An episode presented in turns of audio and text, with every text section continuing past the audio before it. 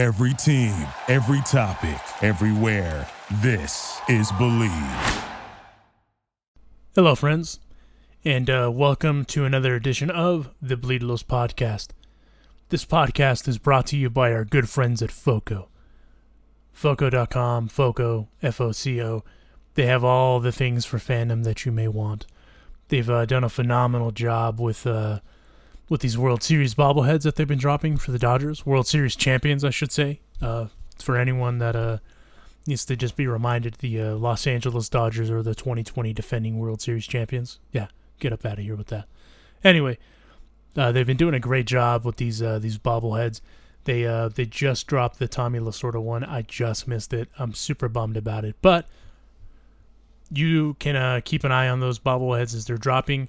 Yeah, we've because they've been working with us, they've given us a little bit of the inside scoop, if you will, on what's coming in. So keep an eye on our Twitter handle at DodgersBeat, and you'll see what the fine folks at FOCO are working on. But in the meantime, if you click on the link for the description for this podcast, click on that guy, it'll take you to their website. Add whatever you want to your cart, and upon checkout, a discount will be applied for being a listener to this here podcast. Excuse me. So, again, no promo code, none of that jazz. Just click on the link, add whatever you want to your cart, and then upon checkout, the discount will be applied. As always, terms and conditions do apply. Please see their website for more details. Big, huge thanks to FOCO for the consideration and for supporting this podcast. And lastly, our good friends at Bleed Los. We talk a lot about the merchandise and stuff like that, right? Well, Bleed Los has solid merchandise. All the Dodgers merchandise you can think of, they have. The Joe Kelly Fight Club shirt, they got it. El Culichi, they have stuff for him too. Walker Buehler, they got that stuff too. Check it out, BleedLos.com. For being a loyal listener to this here podcast, if you use the promo code BleedLosPod, you will save 10% on your purchase at checkout. So terms and conditions do apply to them as well. Please see their website for more details. But BleedLos.com, huge thank you for their consideration. And once again, to you guys, the fans, thank you for listening and subscribing and rating our podcast. It means a lot to us. And please continue to do so. And without further ado, here is another edition of the Bleed Los podcast.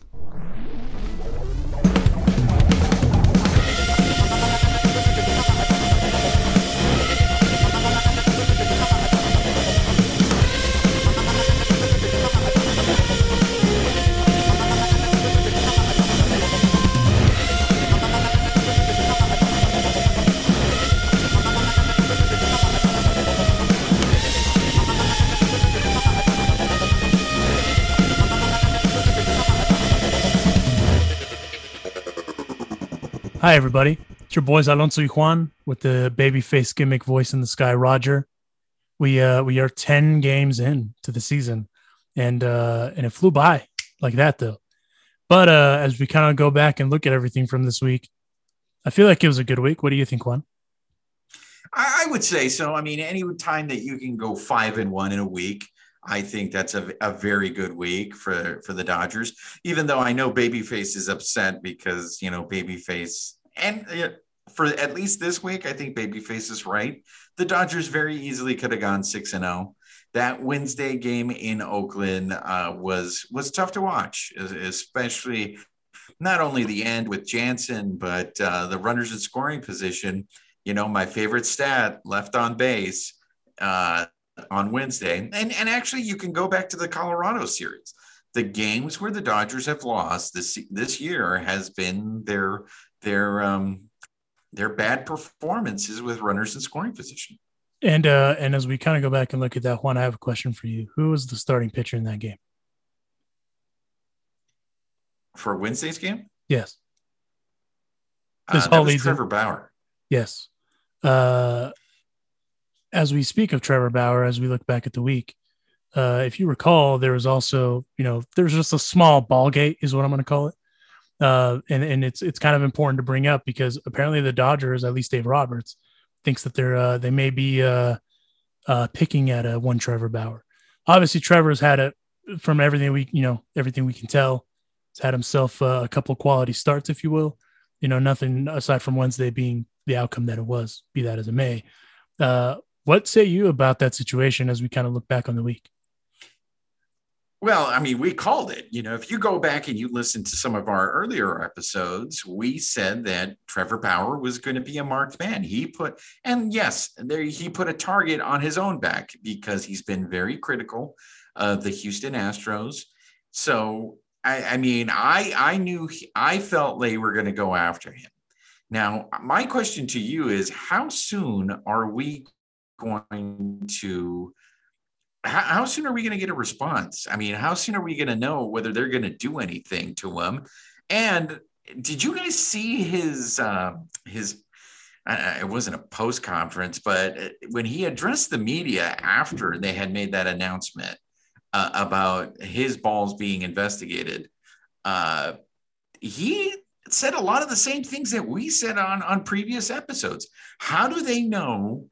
When they look at those balls, how do they know that it's going to be coming from Trevor Bauer, that Trevor Bauer was the one messing with those? Because as we pointed out, the catchers use pine tar, the outfielders use pine tar, the infielders use pine tar. I mean, if there's so many people that are using pine tar on the field and so many people are touching the ball, I don't know how they're going to get back and pin this on Bauer. And if they do pin it on Bauer, and let's say Bauer is the only one that gets busted from this, I do think Dave Roberts is right. Then it does look like Bauer is getting singled out. I will say this. Having the mind of a 12-year-old when you say all those things about balls is incredibly difficult to not laugh.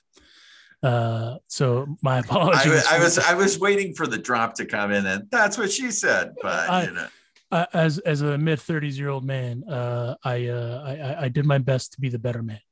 We are all adults here. Come on, now, this is a serious podcast about baseball. Allegedly, I mean, here's the thing. If there's anything that I've learned about MLB, and if anything, the last episode that we dropped with Adrian Gonzalez, he talked about this a little bit. They'll send you a letter. And they'll kind of randomly send it to you. It could be a couple days after, you know, whatever. Could be a month later, like Adrian pointed out in that example. And then from there, they might just quietly fine you because you don't really ever hear about those fines, and that's it. But if I know anything about Trevor Bauer, if he receives any of those letters, if he receives any notifications like that, or if his agent, Rachel Luba, gets that, which they wouldn't, they'll just send it to the player. He would have made it known, right? He would have made it known, hey, this is what happened. This is what came of this, yada, yada, yada.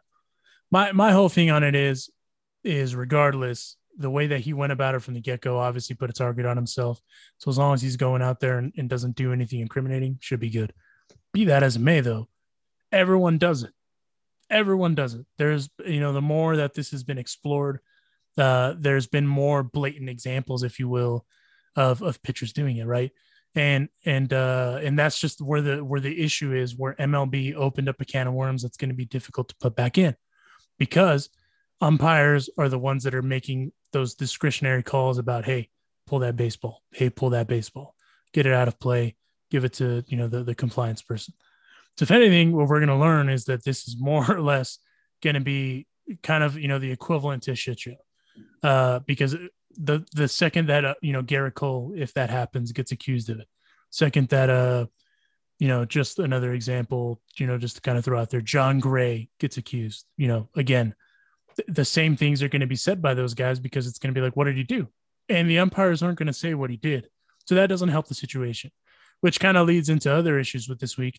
I feel like the umpiring has been kind of weird, and by weird, bad. The umpiring has just been terrible you know, for these first 10 days. And I get it. Everyone's getting into the swing of things. And we've talked about it a little bit offline. There was some pretty egregious calls. And one of them was the AJ Pollock catch during Saturday night's game. That was a catch.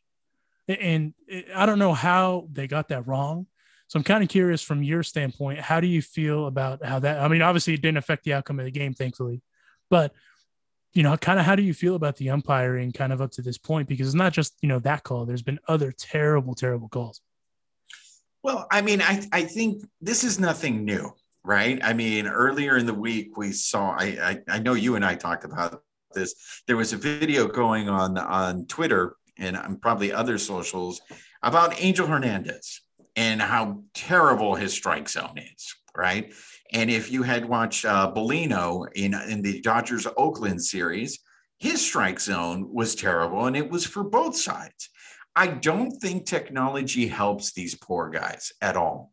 I think technology really makes these guys look bad. And the thing is if we're going to use all this, if we're using replay in the game, then I don't know why, what's it going to take for us to actually use that, not robot umpires, but that robot strike zone? I mean, every telecast is showing you where the strike zone is. Every telecast is showing you whether it was a strike or a ball. So these umpires, I don't envy the position that they're in, because look, I mean, every umpire has their certain strike zone. There are certain umpires that will not give you the high strike, right? Then there's other umpires that will. There are other umpires that will give you the outside part of the plate. They'll give you the inside part of the plate. And then as a player, as long as you're consistent, you adapt to it, and then you go ahead and play the rest of the game. But I think with technology and the fact that the viewer can see every time, oh man, this umpire is horrible, it doesn't do any favor for these umpires. And I feel like maybe these umpires are getting worse at their job because of this, or maybe there just is no accountability. I know we've talked about this off air, but it's not like Angel Hernandez is going to get fired anytime soon, even though there is so much proof that he is not very good at his job. So if there is no accountability, if nobody's holding these umpires accountable for their performance, then I don't see how that we're ever going to get a solution to this problem. I think bad umpiring now is just going to be one of those things that it's just part of the game, and the players and the fans all have to accept it.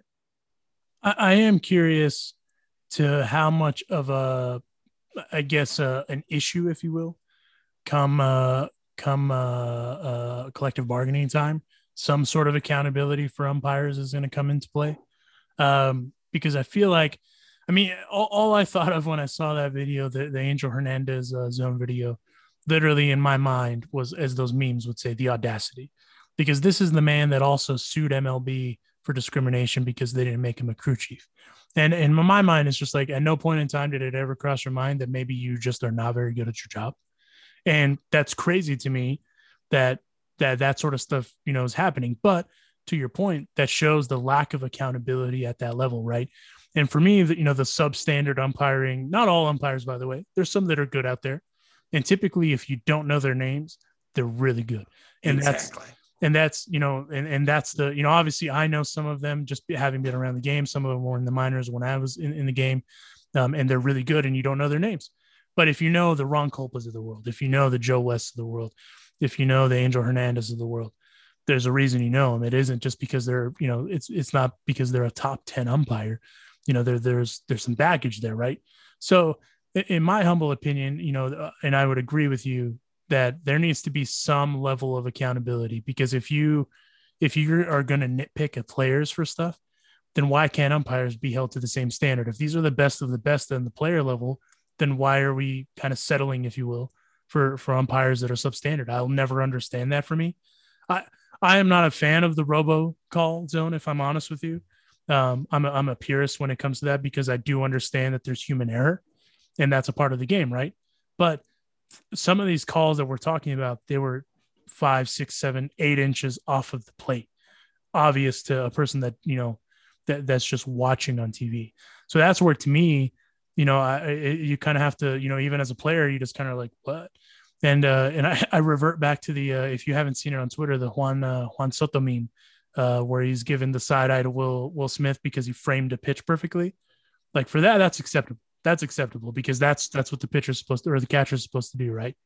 But when you're just blatantly missing calls, just blatantly, that's not what we need. That's not what the game needs. And if anything, I feel like it hurts the game, just because, like you said, there's no accountability. And then here we are. And I'm personally of the thinking as well, if I'm honest with you, that there should be an age limit on umpires, if I'm honest with you, because some of those umpires, back in the day, they'd umpire until their late 70s in some cases. And not that there's anything wrong with that. Hey, you want to do that? That's cool. But you've been at this for, in some cases, for some of those guys, 30 plus years. And every, you know, the game has changed. The game has changed generationally. You know, now it's more analytics driven. And we talked about that with Adrian even, you know, and, you know, there's certain things you're not going to see anymore. And these umpires are still, well, my day, that was a strike. It's like, well, a strike should be pretty black and white, just like a catch should be black and white. And that's one of my beefs with the NFL, that a catch is, oh, it involves an athletic move. And that's the thing that I'm afraid of with replay in baseball, that they're going to add things to the rule. You know what I mean? Because, I mean, that AJ Pollock thing, that was a catch. I mean, I don't know how that was ruled not a catch. It blows my mind, because the ball never hit the ground. The ball was in his glove. It hit the leather of the glove. And did the glove hit the ground? Absolutely. But, I mean, last I checked, I didn't know that that would take away a catch. You know what I mean? Yeah, no, I mean, those are really frustrating. When you can't get a replay call right, then I don't understand why we have replay. Right. But going back to what you were talking about, holding the umpires accountable. Well, before I move on to that, look, if we're going to accept that human error is part of baseball, then I really do think that telecasts need to get rid of that strike zone, that strike zone box, because, you know, fans on TV are going to watch that. And then all you're going to hear about is the pitcher was getting squeezed and stuff like that. But going back to the umpires being held accountable, it is frustrating that there is no accountability for the umpires, because if you're a major leaguer, it's very easy. It's all based on performance, right? If you're not hitting, if you're not pitching well, if you're not getting outs, guess what? You get sent down to the minor leagues, right? Or you no longer have a job. In my day job, if I keep making mistakes or I keep messing up, guess what? I am not going to have a job. The fact that these umpires can just continue to make horrible mistake after horrible mistake and still have job security, That's got to be really frustrating. Now, I don't know how powerful the umpires union is, in that, I don't know, maybe there's no way that we're going to be able to prevent that after the season's over, based on your review, based on your performance, guess what? We're sending you down. We're sending you down. And I mean, it's just one of those things where I think, for the most part, like you said, there's a lot of umpires. I don't know who their names are. And I agree with you. If you know an umpire's name, that means they've probably made a bad number of calls. So for the most part, I think umpiring is okay. But yes, I agree with you. When it goes to replay and they don't get the call right, there's just no excuse for that. And to answer your question about the umpires union. So, well, one thing with that. So they do have umpires that come up and down. You know, they'll go up and down. You know, they need someone to fill in because whatever's going on. So they'll do that, right? That's normal. It's just like in the major leagues, you know, they have contracts, you know, they have to go through all that stuff, just like players to a certain degree. However, their union, you know, they back their guys. It's a, you know, similar to the MLBPA, you know, the MLB umpires union, that is, they do the same. You know, they back those guys tooth and nail regardless. I mean, if you remember, the Angel Hernandez suit was essentially, you know, was backed, if you will, by the union, the umpires union. So it's one of those things where if you have that sort of unity, if you will, then it makes it hard to, you know, collectively bargain that stuff in real time. However, just like the players union, they have their CBA that they have to come to terms with. And if the players push back enough, which I suspect they will, that's going to be one of those things, right? I am also of the party, though, that I do think that TV should not have the little strike zone, just because there's certain, you know, different factors that you don't think about. Obviously, when, you know, if it's like a spiked curveball or something like that, it's not going to necessarily hit the strike zone the same way that you see it on TV. So it's one of those things where, you know, we could litigate that all day. But to your point, I do think that there's a lot of stuff that needs to be enhanced on the umpiring end. And one of them is replay, because that was garbage. That was terrible. But moving on, talking about greener pastures and nicer things in the week.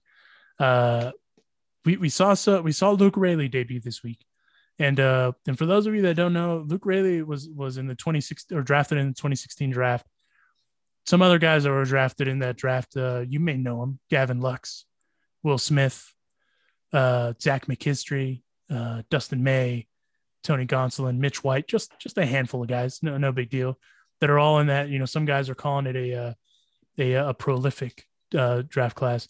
But what it boils down to, though, is, you know, McKinstry's had himself a great week, but he's also been, you know, afforded the opportunity based on injury.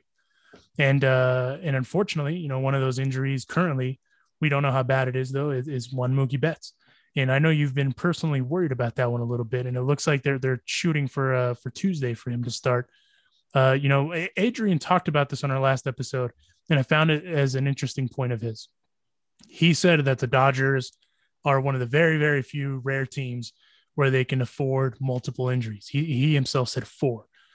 I agree with him that the Dodgers have the ability to you know, have that level of flexibility. But if all those names that we just dropped, you know, kind of talks about, you know, Andrew Friedman, and what, you know, how they're, you know, the just overall the front office of the Dodgers, even pre-Friedman, they just did their homework, and now some of that talent is coming up to this level. I know you're worried about Mookie, so first we'll start there. How do you feel about Mookie, and, you know, kind of looking into next week, how do you feel about that situation? Yeah, I know you guys always make fun of me and you think I hit the panic button too soon, but I mean, the thing that concerns me about Mookie is he's missed 4 games. Okay. And there was an off day in between there. Okay. So he's had 5 days off. The thing that concerns me the most is it's the back. You know, that's something that if there is something wrong, or let's say they think, oh, no, I'm fine, and he tries playing through it and he ends up making it worse, that's something that's going to stick with him for the whole season. And that's something that might go ahead and flare up at the worst time during the season. I mean, we already have a situation like that. I mean, Kershaw's back is a ticking time bomb. You don't know how long that back is going to you know, hold up. And the thing is, it's your back. So it's not like you need it to play the game. So it's not like it is something that you can play through. You're absolutely right. The Dodgers have that luxury because of their depth, that, you know, they can go ahead and afford to give him some extra time. My thing is this: he's already missed 4 games. Bellinger missed, I don't know, maybe 1 or 2, and they immediately almost put him on the injured list. So why Mookie hasn't been put on the injured list? I mean, if you're not going to play him, I don't like the idea of playing with one man short on the bench, especially with the way that Roberts makes some moves, the way he plays the game. So if you're already committed to, we got to give this guy time, we want to be conservative, we want to take precaution on this, then just put him on the injured list. I mean, that's what it's for, right? So I am concerned because he's missed so much, and also because first it started as he's fine, he'll be there Friday for opening day, for the home opener. Well, it turns out he wasn't there. Now Saturday he's not playing, and he didn't play again today. And now we're talking about Tuesday. Now, if he doesn't play on Tuesday, now what happens? Now that's twice that they've said he's going to play and he hasn't played. If he doesn't play by Tuesday, I think you have no other option than to put him on the injured list, call up DJ Peters, and get these guys up there and get them some action, because you don't know how long Bellinger's going to be out. And I mean, I'm sure we're going to get into more depth, but those are my concerns about Mookie, is that this might end up being an injury that could nag him all season. And that's not something I'd like to see. If there's one optimistic thing, I guess, with the Mookie thing, is that it's soreness and stiffness and not, you know, anything more than that. Typically when you hear that sort of stuff, it may not even require, you know, cortisone or stuff like that. So I mean, it's, if there's an optimistic side to take, that's the one. The other optimistic side is, I feel like if they thought that it was worse than that, they would have IL'd him already, and so that makes me feel a little better. Another thing that makes me feel better is there's an off day tomorrow being Monday. So they were just giving him all the time to rest. And I agree with you, though. The one guy short thing, that's an issue, right? But I feel like it's early enough in the season that I'd rather this happen now than September, August, you know, because that's when that sort of stuff gets in the way, you know, because as we've seen, you know, with Clayton Kershaw's had that history of back problems, right? And granted, a pitcher needs their back, you know, if not more than a hitter, right? And he was able to weather that storm pretty good. And for me, that's huge. The other thing that makes me feel a little better about Mookie, he's not injury prone, doesn't have a huge history of injuries. So I'm not overly worried. If anything, I feel like the dude that benefited the most from that, though, was Zach McKinstry. Zach McKinstry had himself a week. And, you know, for him to go out there and step in, you know, some big shoes, you know, with Mookie and, you know, to go out there and get some RBIs, get some hits, some big hits, home, you know, 2 home runs, he's benefiting huge. And Roger, you were the one that picked McKinstry to step up huge. And obviously it made you forget about one Jock and one Kike Hernandez, because those were the guys that they were the stopgaps. So I give you the floor, Roger, for a minute. Your boy Zach went out there and was a baseball player this week. Exactly. I mean, that's what Zach McKinstry is. I mean, you look at him and he's a player. He's a ball player. You just look at him, his entire makeup, he just looks like a ball player. This guy can play the game. And he's showing that, you know, he's filling in, you know, in the outfield, he can play in the infield. And, you know, he's up there and he's having productive at-bats. You know, he hit one out today. He hit one, you know, aided a little bit by the sun, but I think, you know, he might have had a little bit to do with that as well. And, you know, he knocked in some runs. I mean, as of today, he's leading the team in RBIs.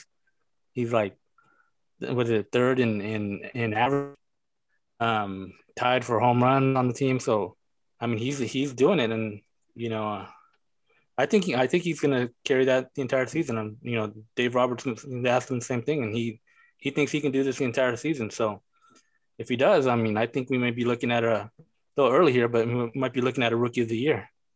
Bold. That's a bold take. But you know what? That's what we're here to do. But I do think that Zach is showing it's gonna prove to be difficult when the time comes. Excuse me, for someone to go down. You know, as far as that goes, I mean, how do you option that guy? You know what I mean? And you know, speaking of DJ Peters, did you also know that DJ Peters was in that 2016 draft class? So, I mean, that draft class is preposterous. So was Jordan Sheffield. So, I mean, it's one of those things where all that talent's making it to the big league level, and it shows, you know, as far as that goes. So, I mean, and good for Luke Raley, too. Luke Raley had himself a major league debut. That's a big thing for anyone. But be that as it may, a part of it happens because of another injury to one Cody Bellinger. The Cody one, it sounds like it's a contusion. Sounds like he can't run. Doesn't sound to be more serious than that. Hopefully it stays that way. You know, given how they were talking about it, you know, doing the whole retroactive thing, I don't think they're overly worried about it. But man, this Dodgers team, even with Cody Bellinger down, Mookie Betts down, they rested some guys for other stuff throughout the week as well. They still managed to go 8-2. And, you know, you're using, you know, kind of a combo of Edwin Rios. You're using Zach McKinstry, like we talked about, Luke Raley, you know, Matt Beatty even got in on the action. So, I mean, you know, given all that stuff, you know, we haven't even talked about AJ Pollock's banger of a game on Saturday. You know, we haven't talked about Max Muncy going out there and doing the thing. And that just tells you, you know, it's just another indicator of just how good this Dodgers team is. And we haven't even talked pitching yet. No, you know what? I'm glad that you brought up Muncy because, you know, me, I have been very concerned about what we were going to get from Muncy. But Muncy went 7 for 16 this week. The guy's hitting 375. Now, speaking to what you were saying about the Dodgers and how just ridiculous, you know, this start is. Do you guys remember when Corey Seager was hitting like over 600 yesterday? Yeah. I mean, last week. Well, yeah. Corey Seager came back to earth this week, right? Corey Seager went 5 for 27 this week. So it lowered his average to 342. Okay. So Corey Seager is not, you know, no longer leading the Dodgers in hitting, if you believe that or not. But I think because of these injuries, because Betts went down and because Bellinger went down, you obviously need guys to pick those guys up. So the fact that McKinstry is doing what he's doing, I think, is absolutely fantastic. Muncy has definitely picked up the slack. A guy who we have to mention, and I'm very surprised, I'm just very happy to see this. Justin Turner has picked up the slack a lot. Justin Turner is hitting 378 so far on the season. He's got 2 home runs. And he's been out there, you know, carrying the offense, so to speak, this week. So for me, I think it's huge that we see Turner and Muncy being successful. Another thing I think I saw this a lot on the socials was the Chris Taylor love. Chris Taylor not only is huge, not just because, you know, he went 5 for 16 this week, but what Chris Taylor does is he's playing center field. You know, we thought we were going to see Chris Taylor the majority of the time, either at second base or in left field.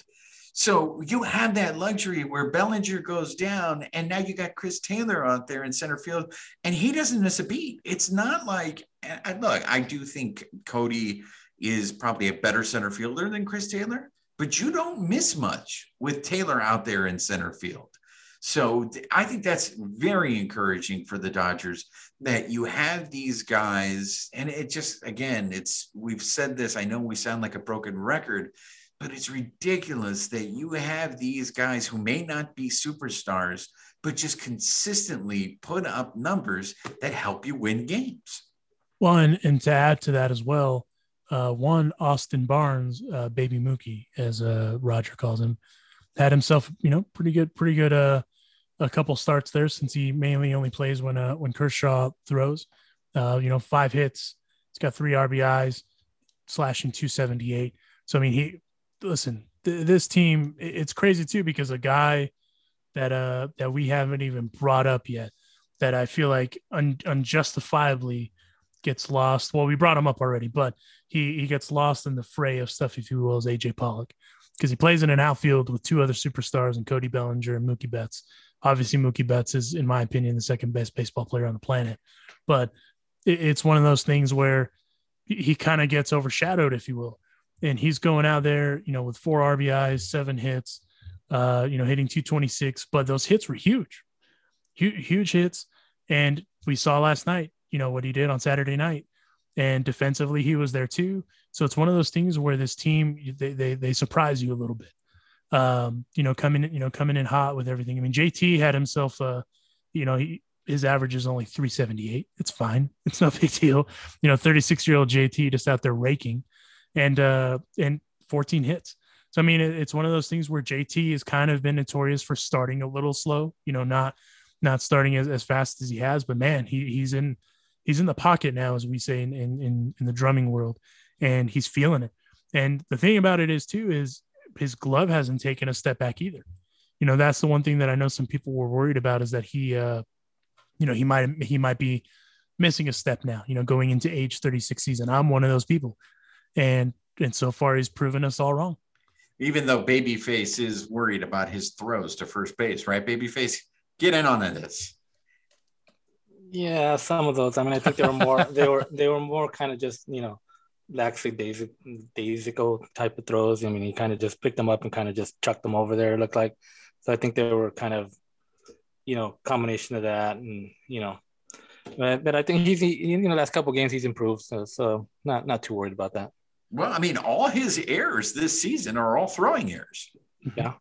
Mm-hmm. Another guy too that surprised, I feel like, some people is Gavin Lux. Gavin Lux is quietly, doing his thing, getting that on the job training, even as a stolen bag. And I feel like, we've talked about this with the keys to the kingdom, if you will. They've for sure given him the keys to the kingdom because he's been the everyday second baseman. What say you, Juan, about Gavin's foray into the 2021 season? Well, I will say this. I really loved Gavin Lux last week. This week, I'm a little nervous because the last 4 games, he's been shut down a little bit. I mean, this week, he went 2 for 19 this week.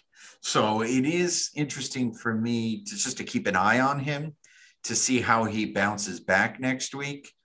because prior to probably the last game in Oakland, he was solid. He was hitting over 300. I mean, it was great. This was gravy what we were getting by Gavin Lux, and he was playing really good defense, you know, and he was able to spell, you know, Seager at short a game. So I was liking everything I was seeing about Gavin Lux.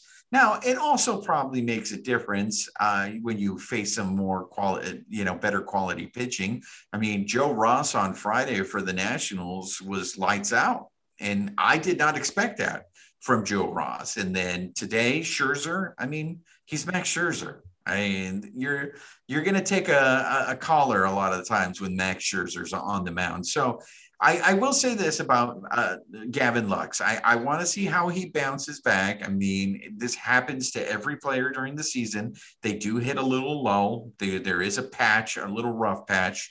So I am curious to see if he can bounce back. But if Mookie comes back and Bellinger comes back, even if Gavin Lux continues to struggle, with the way McKinstry is playing, I'm okay with that. I'm okay because that means McKinstry can go ahead and play second, you know, and then Chris Taylor can play second.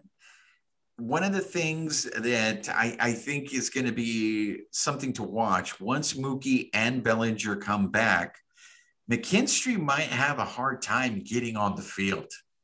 And if he continues to play well, I mean, that might be a problem because it's like, how do we keep this guy off the field and who do we set? I mean, I know the Dodgers can get creative. I know, I don't know about you guys, but I was scratching my head when I saw that Edwin Rios was playing right field today. So I was just like, oh, okay, we're going to do that, huh? Well, I think the reason they're doing that is just to see what they can get out of everyone, because Edwin, obviously they've tried him at the corner. You know, McKinstry, you know, I feel like they're trying to do like the Kike thing, where they want to see and how many positions they can put him in. And that's a great problem to have. If you can find a guy that can hit and you just need to find a way to get him into the game, I'm all for it. You know, again, you know, we talk about, you know, the lack of Mac Beatty. We talked about that last week. You know, I find it interesting that, you know, he was able to get in on some action this week, of course, but they still really haven't been able to regularly get him in, right? So that's of a concern, especially when you're trying to have, you know, a replacement for Jock, a replacement for Kike. Obviously, Zach is one of those guys, right? But who is that second super sub, if you will? And right now, I feel like it's Edwin Rios. So it's one of those things where you're trying to find that balance as far as that goes. But adding to the completeness of this team, Dodgers pitching is starting rotation. You know, we'll start there, no pun intended. That has been fantastic. You know, the Dodgers starters over the last 8 games, they have a 1.61 ERA, and none have allowed more than 3 runs in a game during that stretch. So, you know, obviously that's why they're pulling those baseballs, because, you know, the way that they're pitching, it's insane. And Kershaw today, I mean, Kershaw threw a gem, 6 innings pitched, 0 earned runs, 0 walks, 6 strikeouts, on a pretty efficient 86 pitches for Kershaw. And what's insane about Kershaw too, today was Clayton's 198th start at Dodger Stadium, counting both the regular season and postseason. It was his 48th scoreless start there. That's an insane stat. And it's one of those things where it kind of shows you the legend, if you will, the lore of Kershaw, you know, because we talked about it last week, you know, who we expected to bounce back. And one of those guys was Clayton. And listen, he had himself a hell of a week. Trevor Bauer, all things considered, had himself a hell of a week. Dustin May had himself a hell of a week. You know, all things considered, all these guys did. So based on that, you know, obviously the Dodgers swept, you know, the Nationals, and they went out and they, you know, the way that everything went down with the A's and whatnot, but all things considered, how do you feel about the Dodgers pitching rotation going into, you know, this, the third week, if you will? Look, I think this is fantastic. We talked about this on our last episode. I subscribe to that Ozzie Guillen theory where the starters need to give me 6 innings. And if, as long as you give me 6 innings, we're good. And every Dodgers starter up until this point has pitched into the 6th inning. So I think it's fantastic. Clayton Kershaw, talk about bouncing back from that opening day start. He had himself, you're absolutely right, he had himself a hell of a week. I mean, he went 7 innings in Oakland on Tuesday, and then he went 6 innings today. He had 14 strikeouts this week with 0 bases on balls. I mean, that to me is just like, yeah, the reports that Clayton Kershaw has done are very premature. I think he still has some baseball in him, and it could be what you had mentioned was that, you know, he was pitching in Coors Field that first start, and it was affecting his breaking pitches, because between the Oakland start and the start today, he looked fantastic. I mean, his ERA off after that opening day start was over 7. His ERA now is 2.89. Now, yes, let me point out, because I'm sure maybe some listeners are saying, who have the Dodgers played? They have played the Rockies. They have played the Oakland Athletics. They have played the Nationals. The Nationals are 1-5.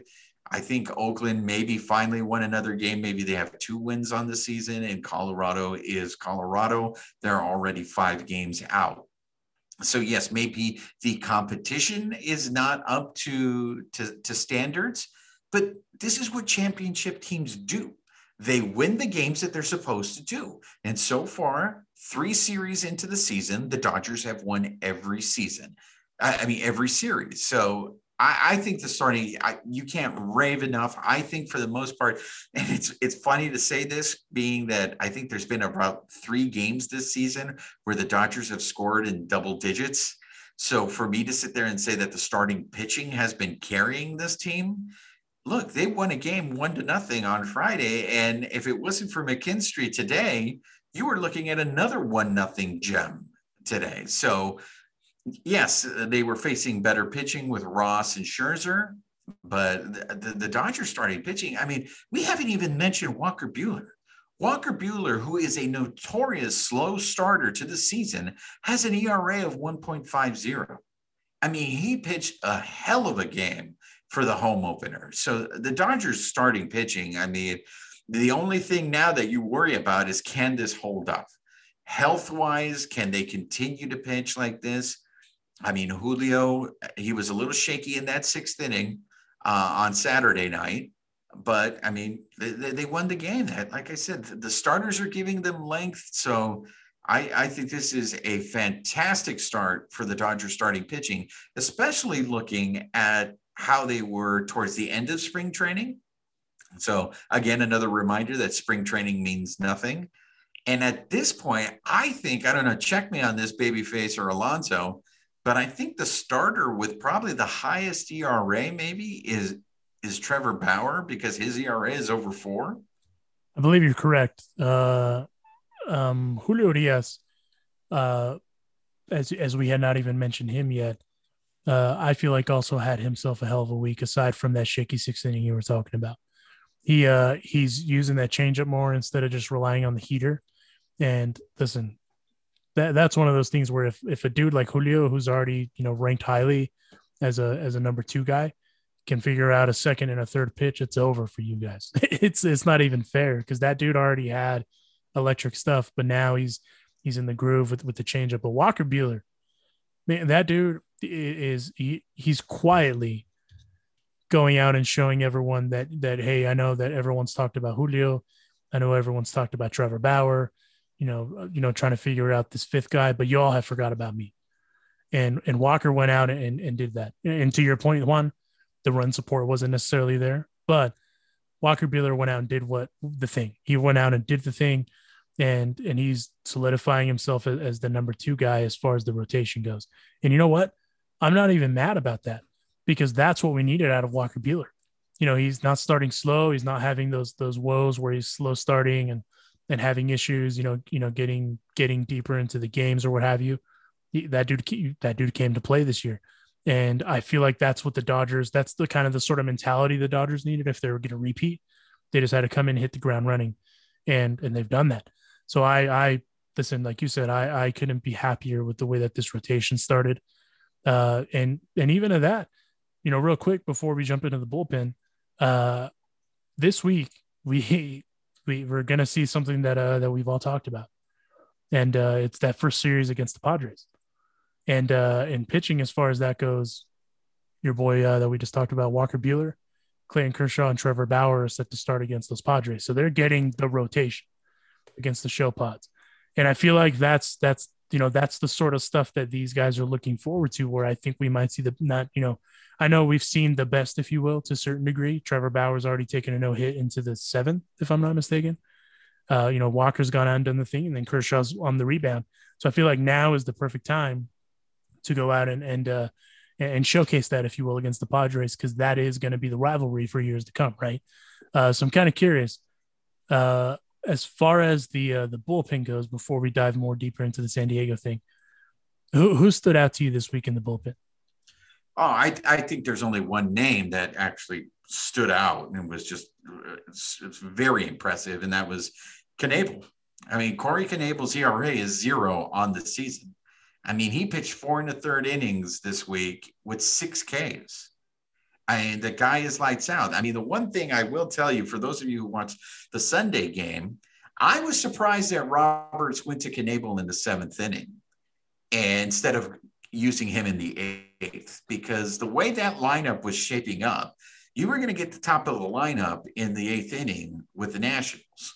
I would have felt a lot more comfortable with Knebel facing the top of the Nationals lineup than Blake Treinen. Now, Blake Treinen went ahead and got out of that jam in that Sunday game, but Corey Knebel has been very impressive. I hope he stays healthy. That is a wonderful insurance plan to have if the Jansen thing doesn't work out. And I know we've talked about it on this show. We all have hot takes. We think the writing is on the wall for Jansen. So it's good to have that in your back pocket that, you know, if Jansen starts struggling and Jansen can't close out games, we got a guy like Corey Knebel. Well, and Kenley took that personally today, because he went out there and dropped the hammer. And it's one of those things too, where it's interesting, because obviously they're saying this is the best outing of the year and it's super early, but I get why Dave is doing that. That they're trying to get all the positivity in the world to Kenley to kind of keep it going.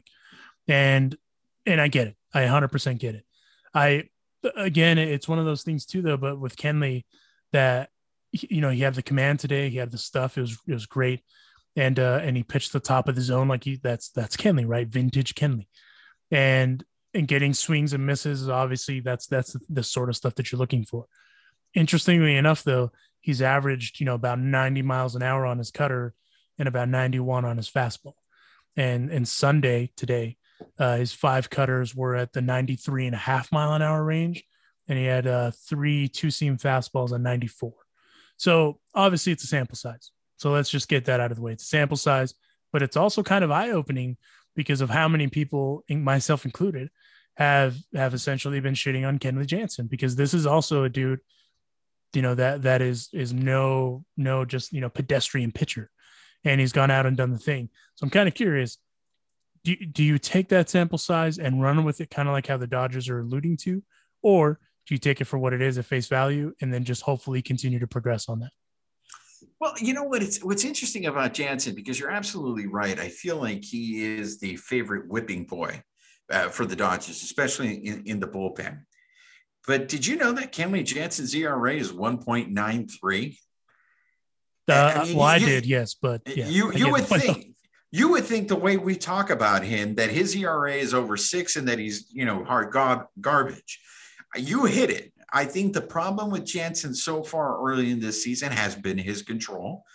On the season, he has more walks than he has strikeouts, and that's not good, because the minute he gets runners on base, you know, he pitches differently. You saw today when he mowed everybody down and there was nobody on base.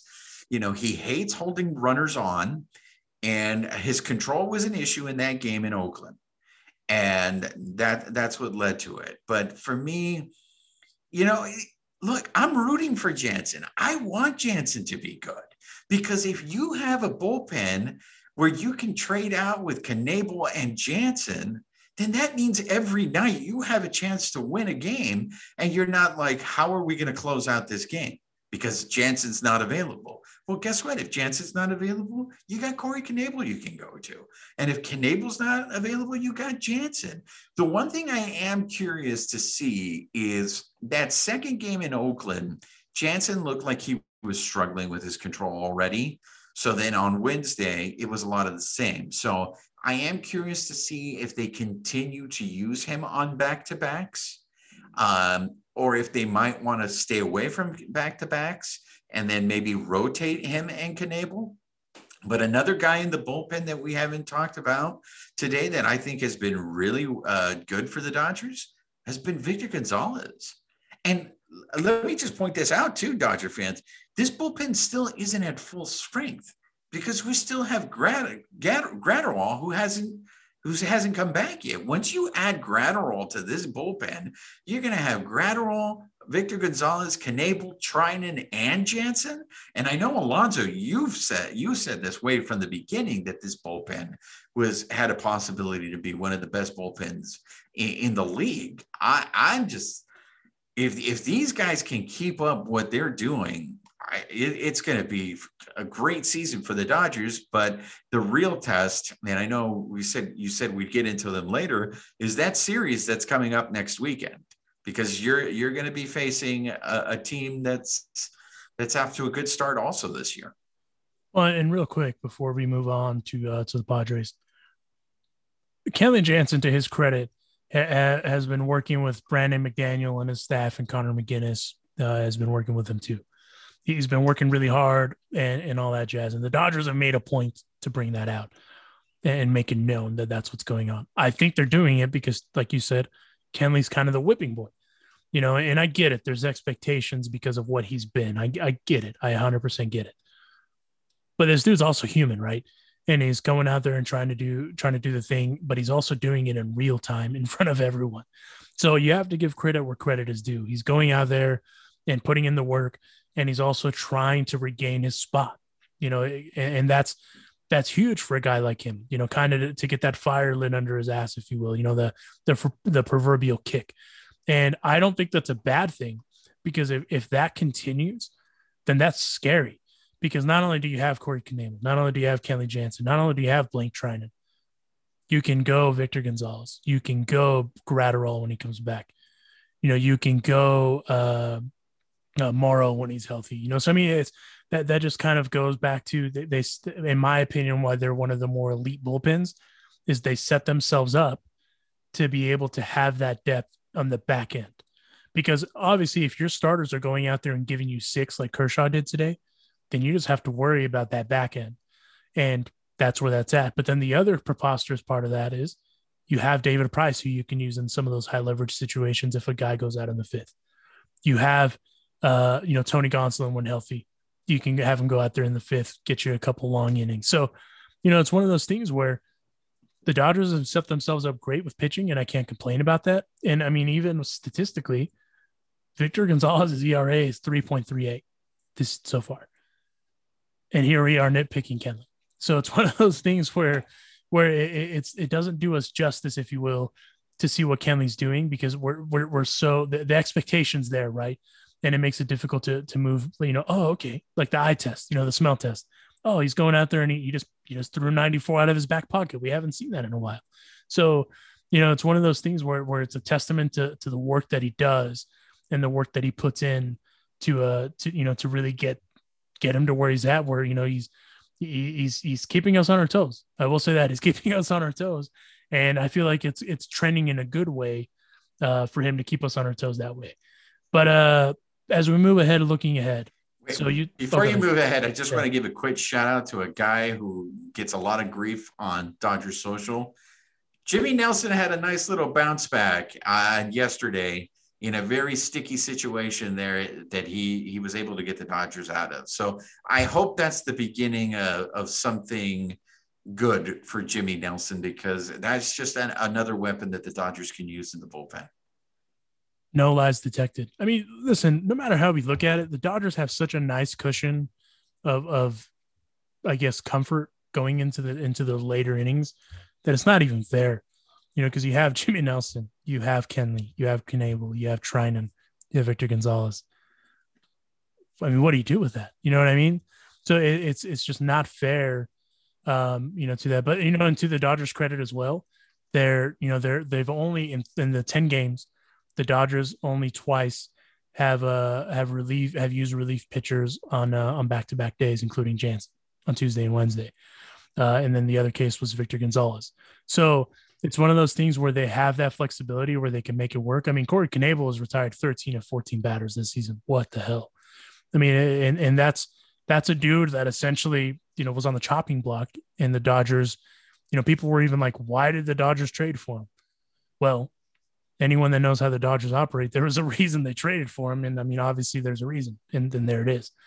And just to give you one more preposterous Kershaw stat as we move ahead, with the win today on Sunday, Kershaw's career record improved to 177-77. Only 8 pitchers in the divisional era, so 1969 to now, have at least 100 more wins than losses. I'm curious to see if you can name those 8 pitchers. Oh, wow. I'm probably just going to go with Hall of Famers. Then I'm going to go Greg Maddux, Tom Glavine, Tom Seaver. Geez, why did I just go blank there? Randy Johnson. So yeah, the easiest way is just to go with Hall of Famers then, huh? So I got three. I need 5 more, huh? Yeah. Geez. Two of these, I don't think you're going to get. Okay. Is Smoltz on there? He's not. Okay. Okay. Here's in the interest of time, just give me the rest of it. So I was going to say Pedro Martinez, Roger Clemens, Randy Johnson, yes. Jim Palmer, Mike Mussina, Andy Pettitte, Greg Maddux, Tom Glavine. Wow. That ain't right. But that's how good Kershaw is, though. I mean, it is what it is. But as we look ahead to the week, you know, we talked about it a second ago. The Dodgers have 2 series coming up this week. They have an off day Monday. They have a series with the Colorado Rockies, as Trevor Bauer and Dustin May will be going on Tuesday and Wednesday. And then Julio, I'm sorry. I read that wrong, I believe. I did. No, you had it right. No, Bauer's going on Tuesday and May's going on Wednesday. On Wednesday, yes. And then that would mean that Walker Buehler. No, that's not true. Actually, I'm reading something wrong here because Julio Diaz is missing in there somewhere. Now, I think Urias is probably scheduled to open the Padres series unless they're going to skip Buehler for Thursday. But then who are they going to have pitch on Thursday? So let me just double check this because I feel like the internet's lying to me. Hold on one second. Buehler pitched on Friday. So right now he is lined up to pitch on Thursday. Yes. So that would mean that you would have Urias opening that San Diego series. So you're going to have Urias, Kershaw, and Bauer. It's Bauer, May, Urias for Colorado. There we go. Yeah. I knew there was. I knew that I was missing something. There is 3 games. So So Urias is pitching on short rest. On Thursday. Yeah. Okay. I believe that's regular rest. Yeah, it is regular rest. Yeah. So the way it's stacking up. So they're giving Buehler an extra day. Yes, they're giving Buehler an extra day. So it'd be Antonio I can never say his name. Sensenazella. And Trevor Bauer on Tuesday, John Gray and Dustin May. That should actually be a great pitching matchup, by the way. If you don't know anything about John Gray, my man can throw. That's going to be a great game. I find that really interesting that they have manipulated that pitching staff. So Buehler, Kershaw, and Bauer. So the top 3 are going to go in that series. If San Diego ends up winning that series next weekend, what do you think that does to the Dodgers' psyche? We lost the series with our top 3 going. Well, and then the other interesting thing about that is Bellinger might be returning in that series too. So and Tatis. And Tatis, yeah. And that was the next point is if it's a full strength San Diego Padres and a full strength Dodgers team, if I'm honest with you, I'm expecting those 19 matchups, 22, something like that. Yeah. I'm for the most part expecting them to go, 11-11. 13-3, like it's going to be even. And the reason that I say that is that's what those two teams are capable of. Right now the second best record in baseball belongs to who? San Diego Padres. So but wouldn't you want to limit the number of times that they see your guys? No, because you're not going to play him in the World Series.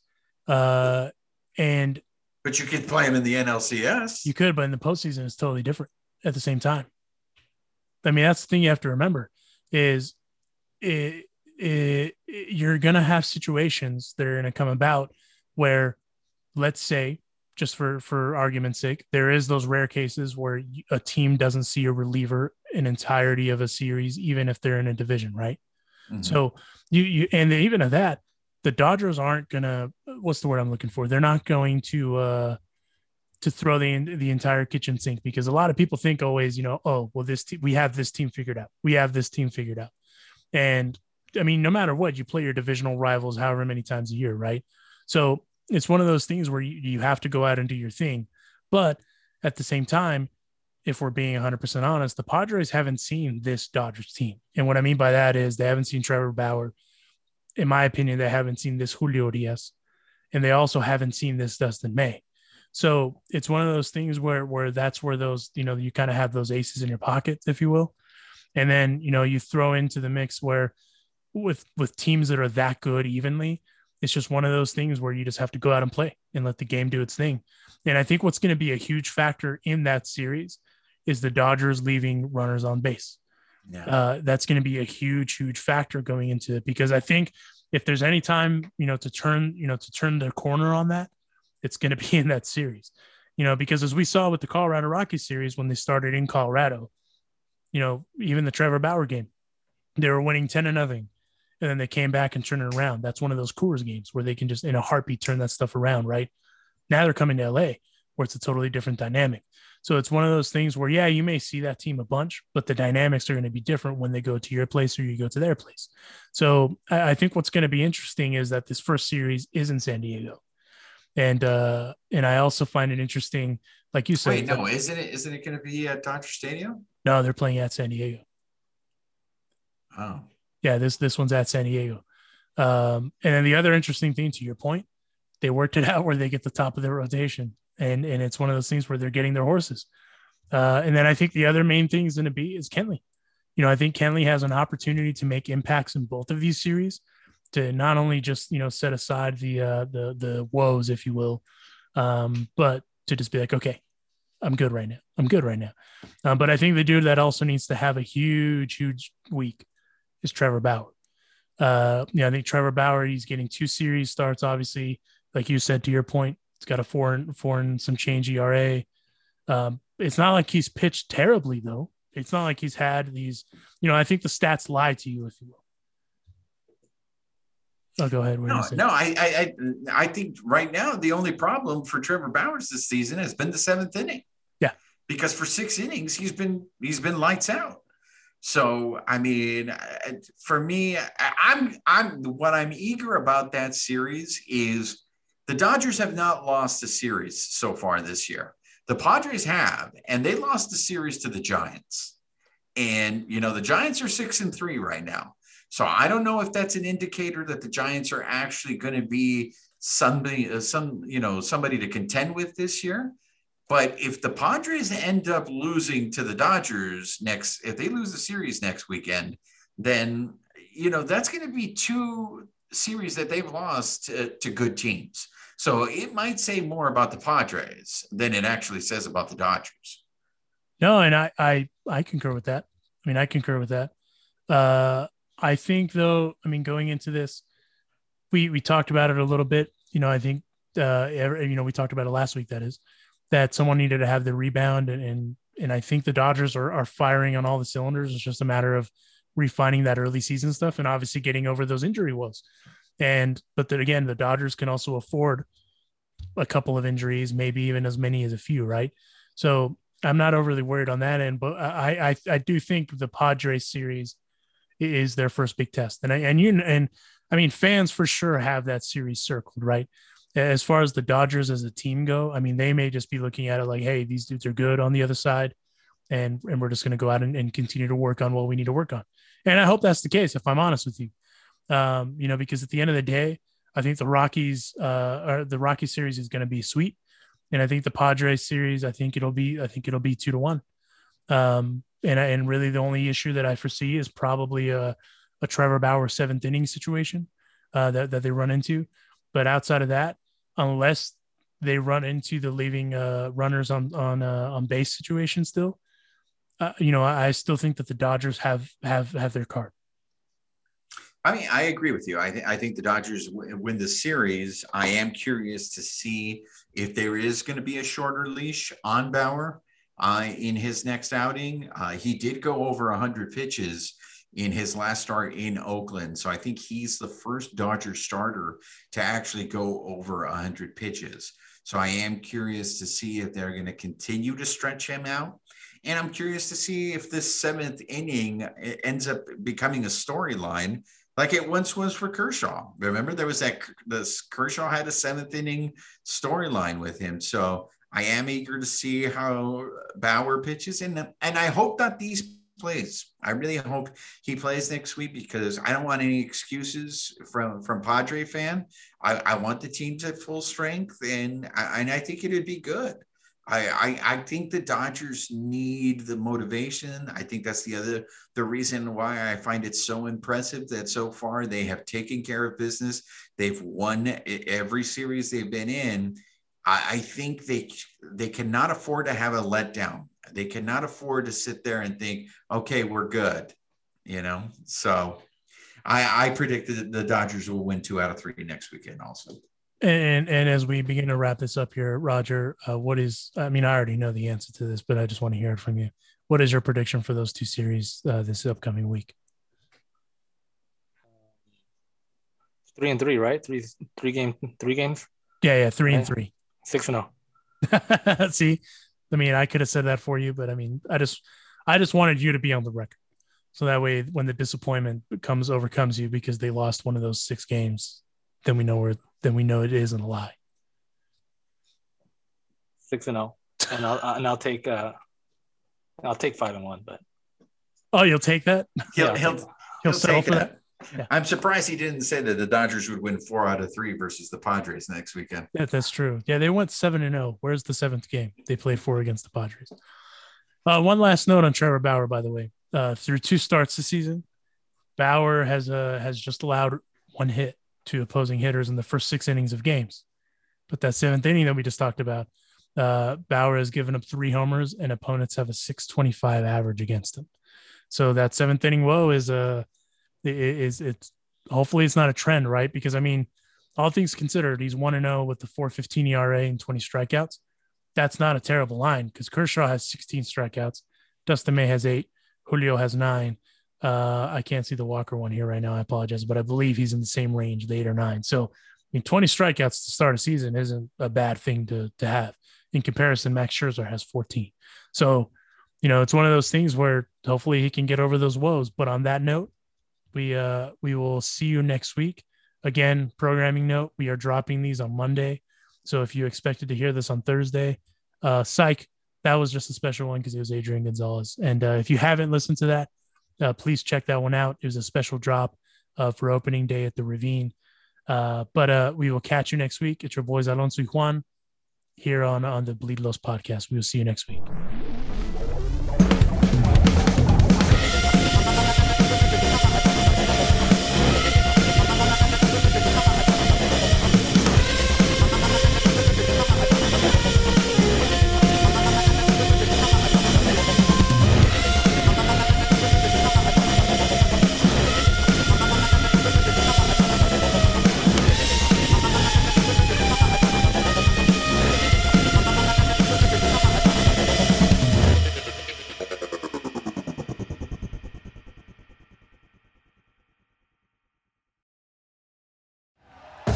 Thank you for listening to Believe. You can show support to your host by subscribing to the show and giving us a 5-star rating on your preferred platform. Check us out at Believe.com and search for BLEAV on YouTube.